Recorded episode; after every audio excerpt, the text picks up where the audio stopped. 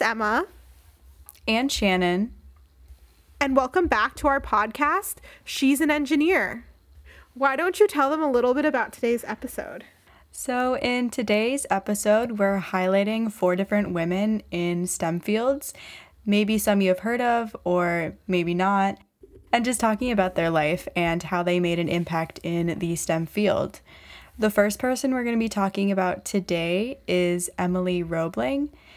And I originally heard about her when I was studying the Brooklyn Bridge back during my freshman year at Pitt. We did a semester long project our spring semester of our freshman year, and I did mine about the engineering technologies and landmark status of the Brooklyn Bridge. So her name came up in my research, and I decided to dig a little bit further and find out her impact in the field of engineering. That's awesome. Wait, side note, I think the Brooklyn Bridge is both of our favorite bridges, right? Yes, I think it is. Cool. Well, it's one of my favorite bridges. My dad, who is a civil engineer, his favorite bridge is actually the Mackinac Bridge, which connects the upper the north end of Michigan to the little part that extends. And I've never seen that bridge, but he thinks it's better than the Golden Gate Bridge. So that one I would like to see one day. Yeah, we'll definitely have to check that out sometime, like in person. Yeah.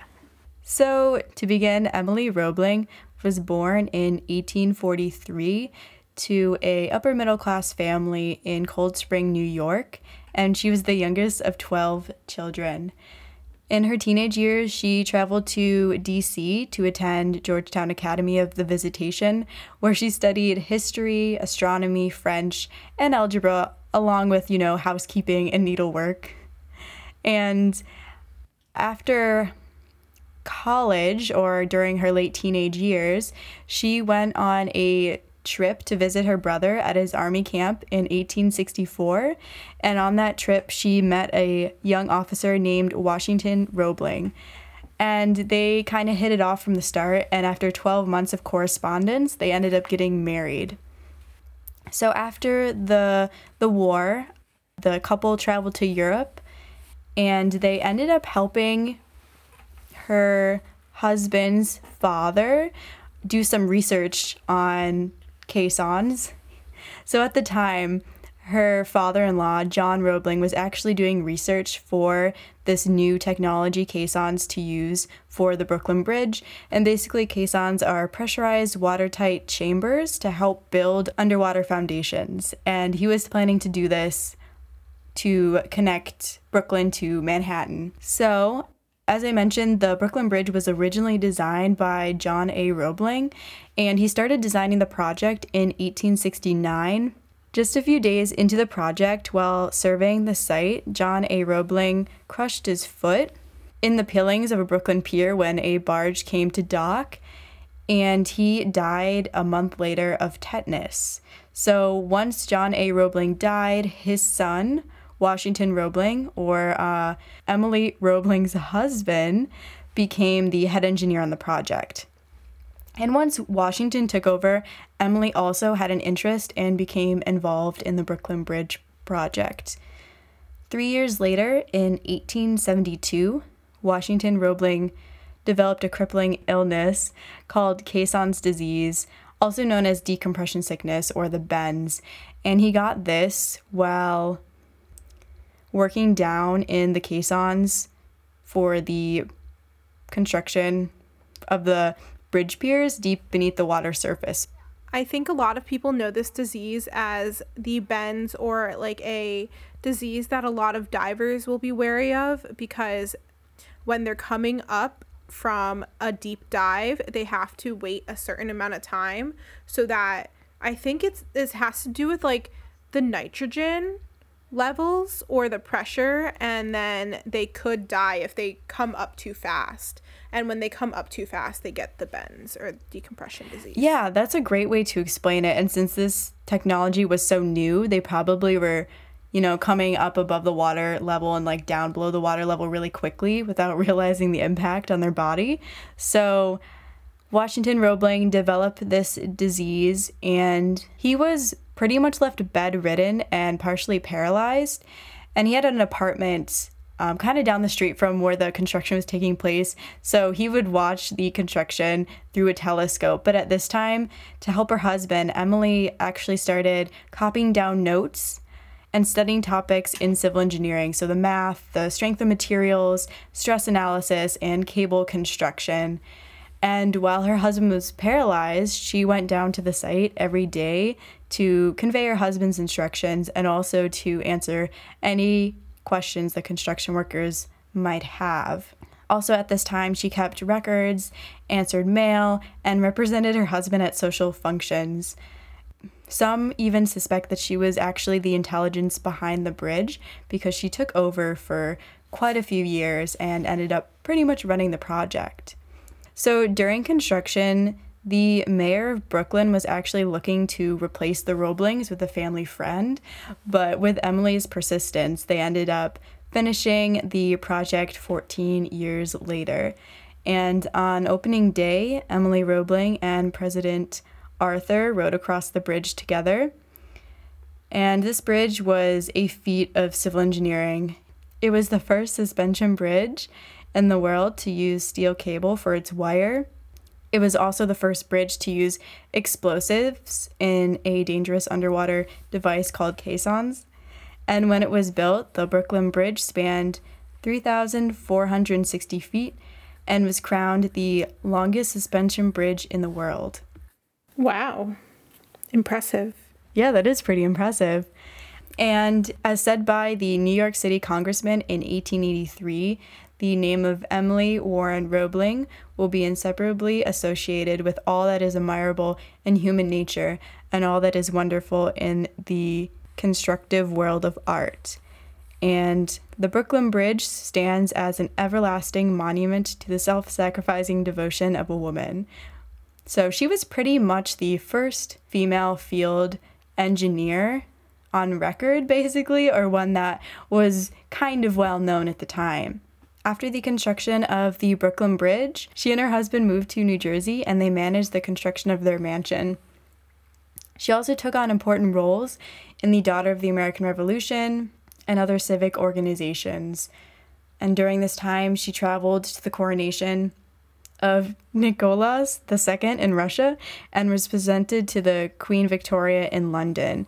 And she served as a nurse and construction foreman um, on a Long Island camp which was established to house soldiers returning from the Spanish American War.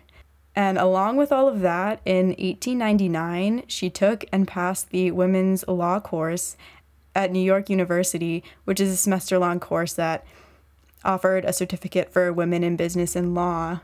And she ended up becoming a marriage and inheritance lawyer, fighting for marriage inequalities and widows' property rights.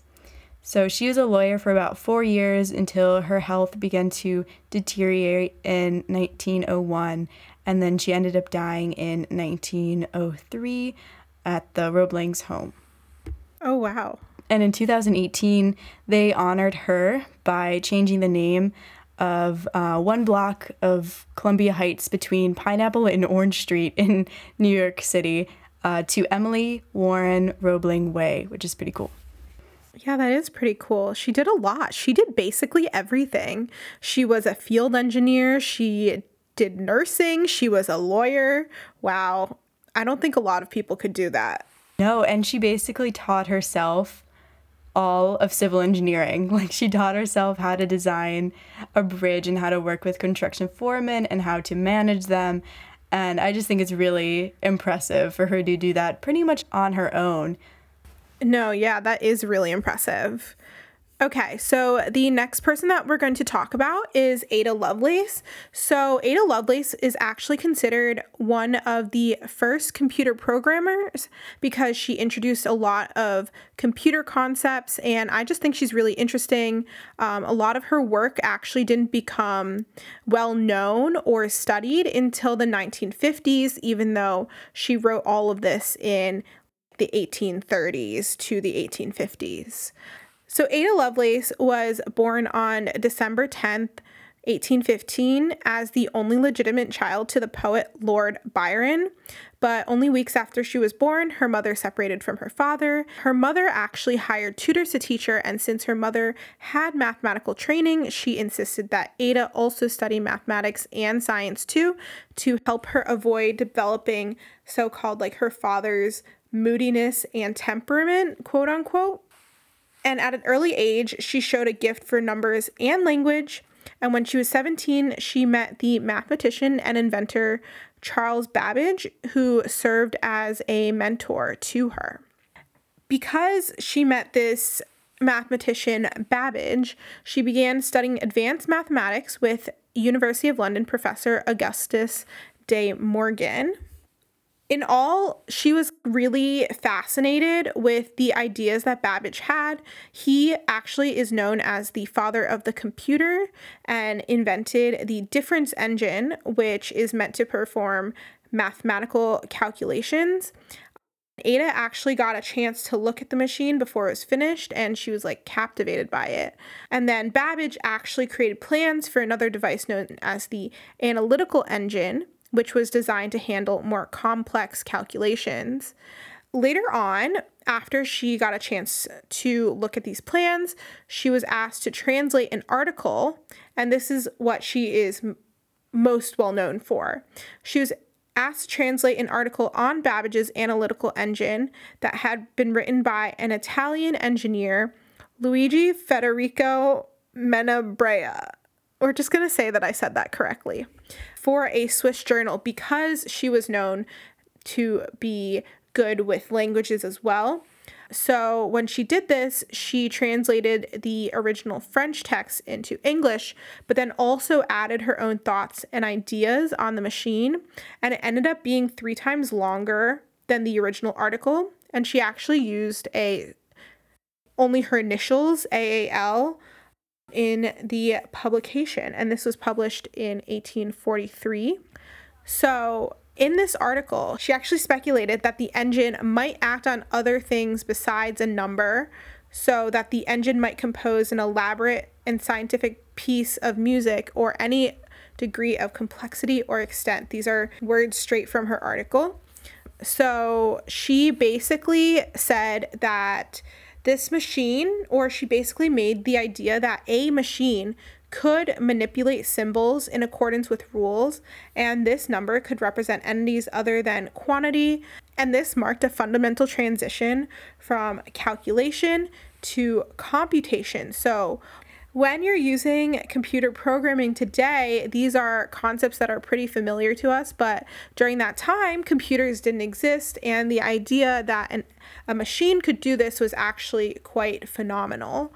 And after this, she has been referred to as the prophet of the computer age, and she was definitely the first to express a potential for computers outside mathematics. So, as in not just adding or subtracting or you know, multiplying, that sort of thing.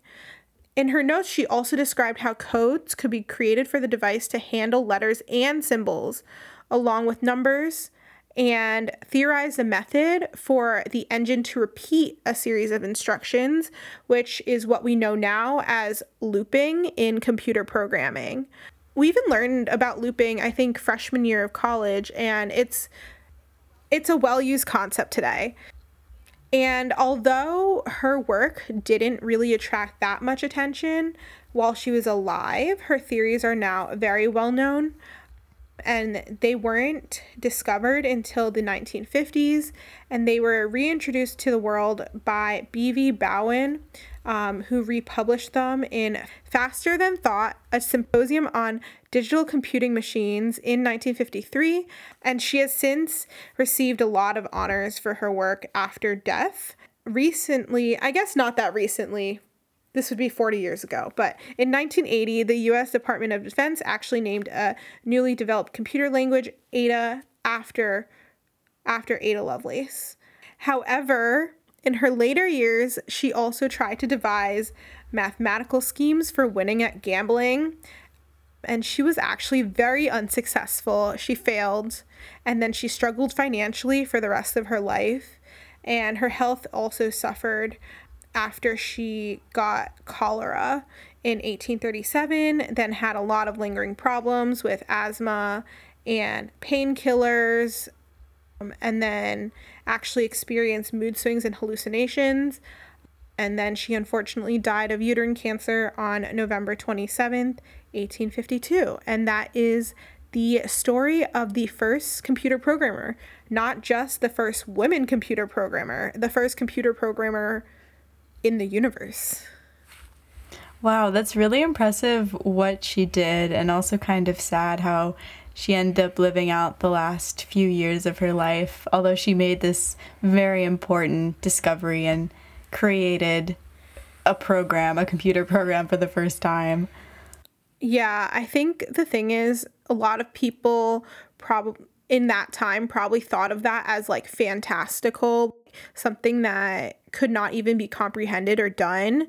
Um, and she just had these ideas too early on, honestly. Yeah, that's what it seems like. Well, I guess the moral of the story is everyone's got to listen to women, and strong women raise other strong women. Very true. Okay, so let's move on to the third female in STEM we're going to be talking about, and this is Rachel Carson. So, Rachel Carson was born in 1907 on a farm in Springdale, Pennsylvania. And Rachel was the youngest of three children. And from a young age, she developed a love for nature from her mother and ended up being a publisher for a children's magazine by age 10. She attended Pennsylvania College for Women, now Chatham University, where she originally was recruited for her writing ability, but she ended up changing her major to biology. After she graduated college in 1929, she had a fellowship at the Marine Biological Laboratory in Massachusetts, where she first experienced the ocean environment. And this fellowship deepened her passion for biology, and she ended up getting her master's in marine zoology from Johns Hopkins University while she served as a teaching assistant and part time instructor. So, after she graduated with her master's degree, her father suddenly passed away in 1935, and then her sister died in 1937. So, during these few years, Carson was very strained financially as she started taking care of her mother and also her sister's two daughters. And she became the second woman hired by the U.S. Bureau of Fisheries, which is now known as the Fish and Wildlife Service, along with uh, writing feature pieces for the Baltimore Sun.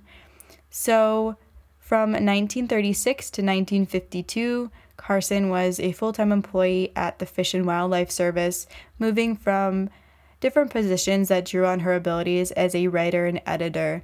So she wrote pamphlets on conservation and natural resources, edited scientific articles, and other material for the public.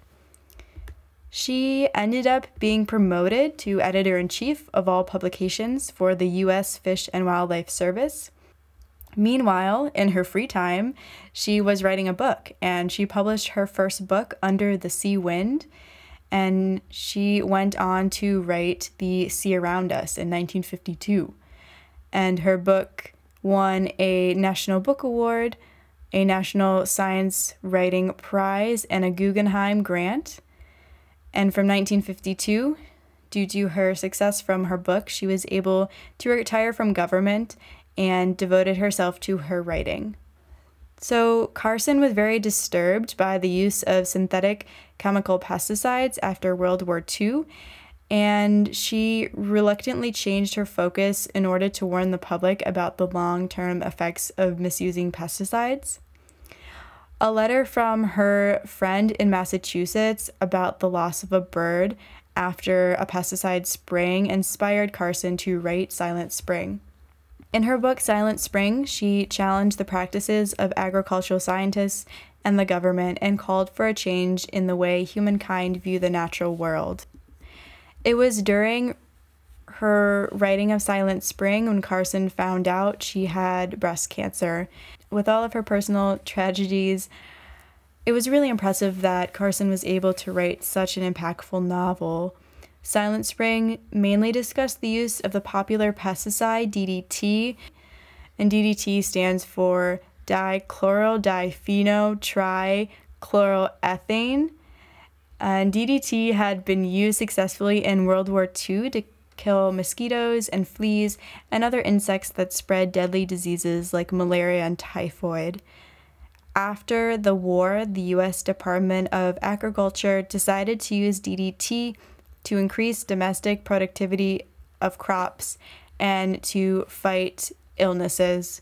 DDT's widespread use, ranging from large scale aerial sprays to insecticidal paint and wallpaper, caused the U.S. production of DDT to leap from 4,366 tons in 1944 to a peak of 81,154 tons in 1963. Biologists began to compile evidence of the rise of DDT resistant strains of insects, pests, and other harmful side effects. Carson accuses the chemical industry of spreading misinformation and public in- officials of accepting industry claims uncritically. She did extensive research, citing dozens of scientific reports, conducting interviews with leading experts, and reviewing materials across disciplines. And her book really conveyed that the spraying of chemicals to control insect populations can also feed birds and other animals that feed on the dead or decaying insects. Additionally, the chemicals travel not only throughout the environment, but up into the food chains, which could end up affecting human health. And lastly, that the chemicals that don't outright kill immediately can accumulate in fat tissues, causing medical problems later on. And they can be transferred genetically from mothers to their young. All of these ideas were new to the public consensus, and it really solidified the thought that life is much more interconnected and interdependent than people assumed or understood at that time. Carson called not for the outright ban of agricultural chemicals, but just for caution, further study, and the development of biological alternatives. So, when Silent Spring was released in the fall of 1962, it was met with enormous public interest and also some criticism. Her research and ideas became testimonial at two congressional hearings and a Presidential Science Advisory Committee report on pesticides in 1963 confirmed Carson's call for limits on pesticide use and further research into their health hazards. Her book, Silent Spring, is frequently cited as the catalyst that inspired the environmental movement that began in the 1960s, which gained national and international momentum in the 1970s. And this movement caused the establishment of the U.S. Environmental Protection Agency and the passing of numerous laws protecting the environment and human health, including the ban of domestic use of DDT in 1972, along with the Clean Water and Clean Air Act. Unfortunately, two years after Silent Spring was published, at the age of 56, Carson passed away. Carson inspired a new paradigm of thinking where humanity is not the center of life on Earth, but part of nature. The legacy of Silent Spring continues today in the scientific community's increased focus on environmental sustainability, friendly practices, and the public's heightened support for sustainability in all areas of our lives. That's great. We love sustainability. I think she inspired the. I've heard of a lot of trails in this area. I think there's one called the Rachel Carson Trail, and I think they're in Maryland. And I think there's also one in Pittsburgh as well, the Rachel Carson Trail Challenge. I've seen other people do that before, though. Also, fun fact so there's three sister bridges in the city of pittsburgh and they're named after famous people from the pittsburgh area and they're all designed very similarly. And um, one of them is named the carson bridge. Awesome. She's not only important to people in pittsburgh but she's also important to people in maryland which is which are two of my favorite places. So this mm-hmm. is great. The last person that we'll be talking about is Rosalind Franklin. Many of you may know her as the scientist who initially did not receive credit for her research that was crucial to determining the structure of DNA. She is commonly associated with Watson and Crick, who did receive the Nobel Prize for the discovery of DNA. So, Rosalind Franklin was born on July 25th. 1920 in London to Ellis and Muriel Franklin. She was the second of five children. At a young age, she attended St. Paul's Schools for Girls, which at the time was known for preparing its graduates for careers as opposed to marriage. Gasp. There, she demonstrated an aptitude for math, science, and languages, and she eventually spoke French, Italian, and German. She also discovered a passion for hiking and foreign travel at that time because her family often did walking or hiking tours for vacation, which is really interesting fact. And by the time she was 16, she knew that she wanted to pursue science. In 1938, she enrolled in Newnham College, which is one of the two women's colleges at Cambridge University.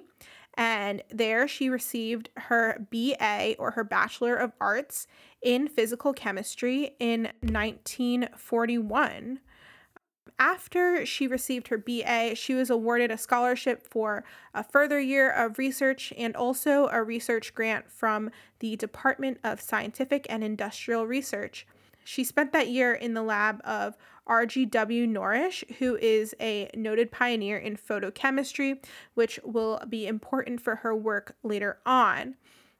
Then, a year later in 1942, with World War II still on, she had to decide whether to be drafted for more traditional war work or pursue a PhD oriented research job in a field relevant to wartime needs, and she chose to do that and began work with the British Coal Utilization Research Association. And for the following four years, she worked to figure out the microstructures of various coals and carbons and explain why some were more permeable to water, gases, or solvents, and how heating and carbonization affected permeability because this work was really important for World War II. And she actually found that the pores in coal have finer constrictions at the molecular level which increase with heating and vary according to the carbon content of coal, which act as molecular sieves, quote unquote, which can successfully block penetration of substances according to molecular size. And she was actually the first to identify and measure these microstructures. And then this work helped her get her doctorate. So, this yielded a doctoral thesis, and received her PhD from Cambridge University in 1945. So, after she finished her doctorate and after World War II ended, she wanted to work in a different field or she wanted basically, she just wanted a different job.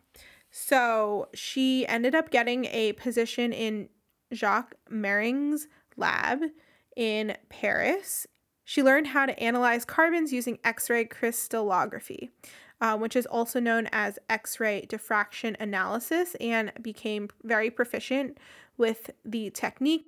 She ended up doing a lot of coal chemistry. But because this research position was in France and she wanted to move back to England, she began looking for a position in England in 1949 and so one of her friends, Charles Coulson, who is a theoretical chemist, suggested that she look into doing X ray diffraction studies of large biological molecules instead. And so she ended up working at John T. Randall's biophysics unit at King's College, London in 1950. So this is where she started the work that would be important for the later discovery of DNA. So originally, the PI had planned for her to build up a crystallography section and work on analyzing proteins, but instead, at the suggestion of the assistant lab chief, he asked Rosalind Franklin to investigate DNA instead. in early 1951, she took increasingly clear X ray diffraction photos of DNA and discovered that there are two forms, wet and dry, which produce very different pictures. The wet form she realized was probably helical in structure with the phosphates on the outside of the ribose chains. And her mathematical analysis of the dry form diffractions, however, did not indicate a helical structure, and she spent over a year trying to resolve the differences, but by early 1953, she had concluded that both forms had two helices. So, this is where Watson and Crick, or James Watson and Francis Crick, come into play. So, they were working not at the same laboratory as Rosalind Franklin, but they were working at the Cavendish Laboratory in Cambridge, and they were working on a theoretical model of DNA. But although they weren't in close communication with Rosalind, in January of 1953, they saw one of her X ray diffraction photos that was shown to them by Wilkins, who was the assistant lab chief at the lab that she was working at, who did not really have a great relationship with Rosalind Franklin. And saw the summary of her unpublished research submitted to the Medical Research Council, and so they were able to glean crucial insights about DNA structures from these photos and from the research that had been unpublished. And they actually didn't ever tell her that they had seen her materials, and they did not directly acknowledge that their debt to her work.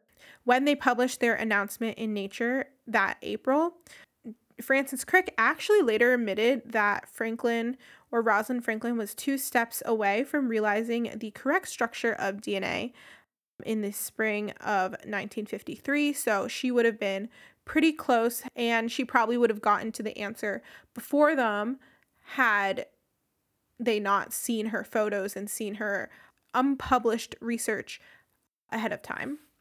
By the time that Watson and Crick published their work, she already arranged to transfer her fellowship to a different lab, J.D. Bernal's crystallography lab at Birkbeck College, where she turned her attention to the structure of plant viruses, most notably the tobacco mosaic virus or TMV, and she made meticulous X ray diffraction photos of these viruses and her work actually revealed that the RNA or the ribonucleic acid was actually embedded in the inner wall of its protective protein shell and and her work and expertise in virus structures was actually recognized by the Royal Institution in 1956 when its director honored her with the request to construct large scale models of the rod shaped and spherical viruses for the 1958 Brussels World's Fair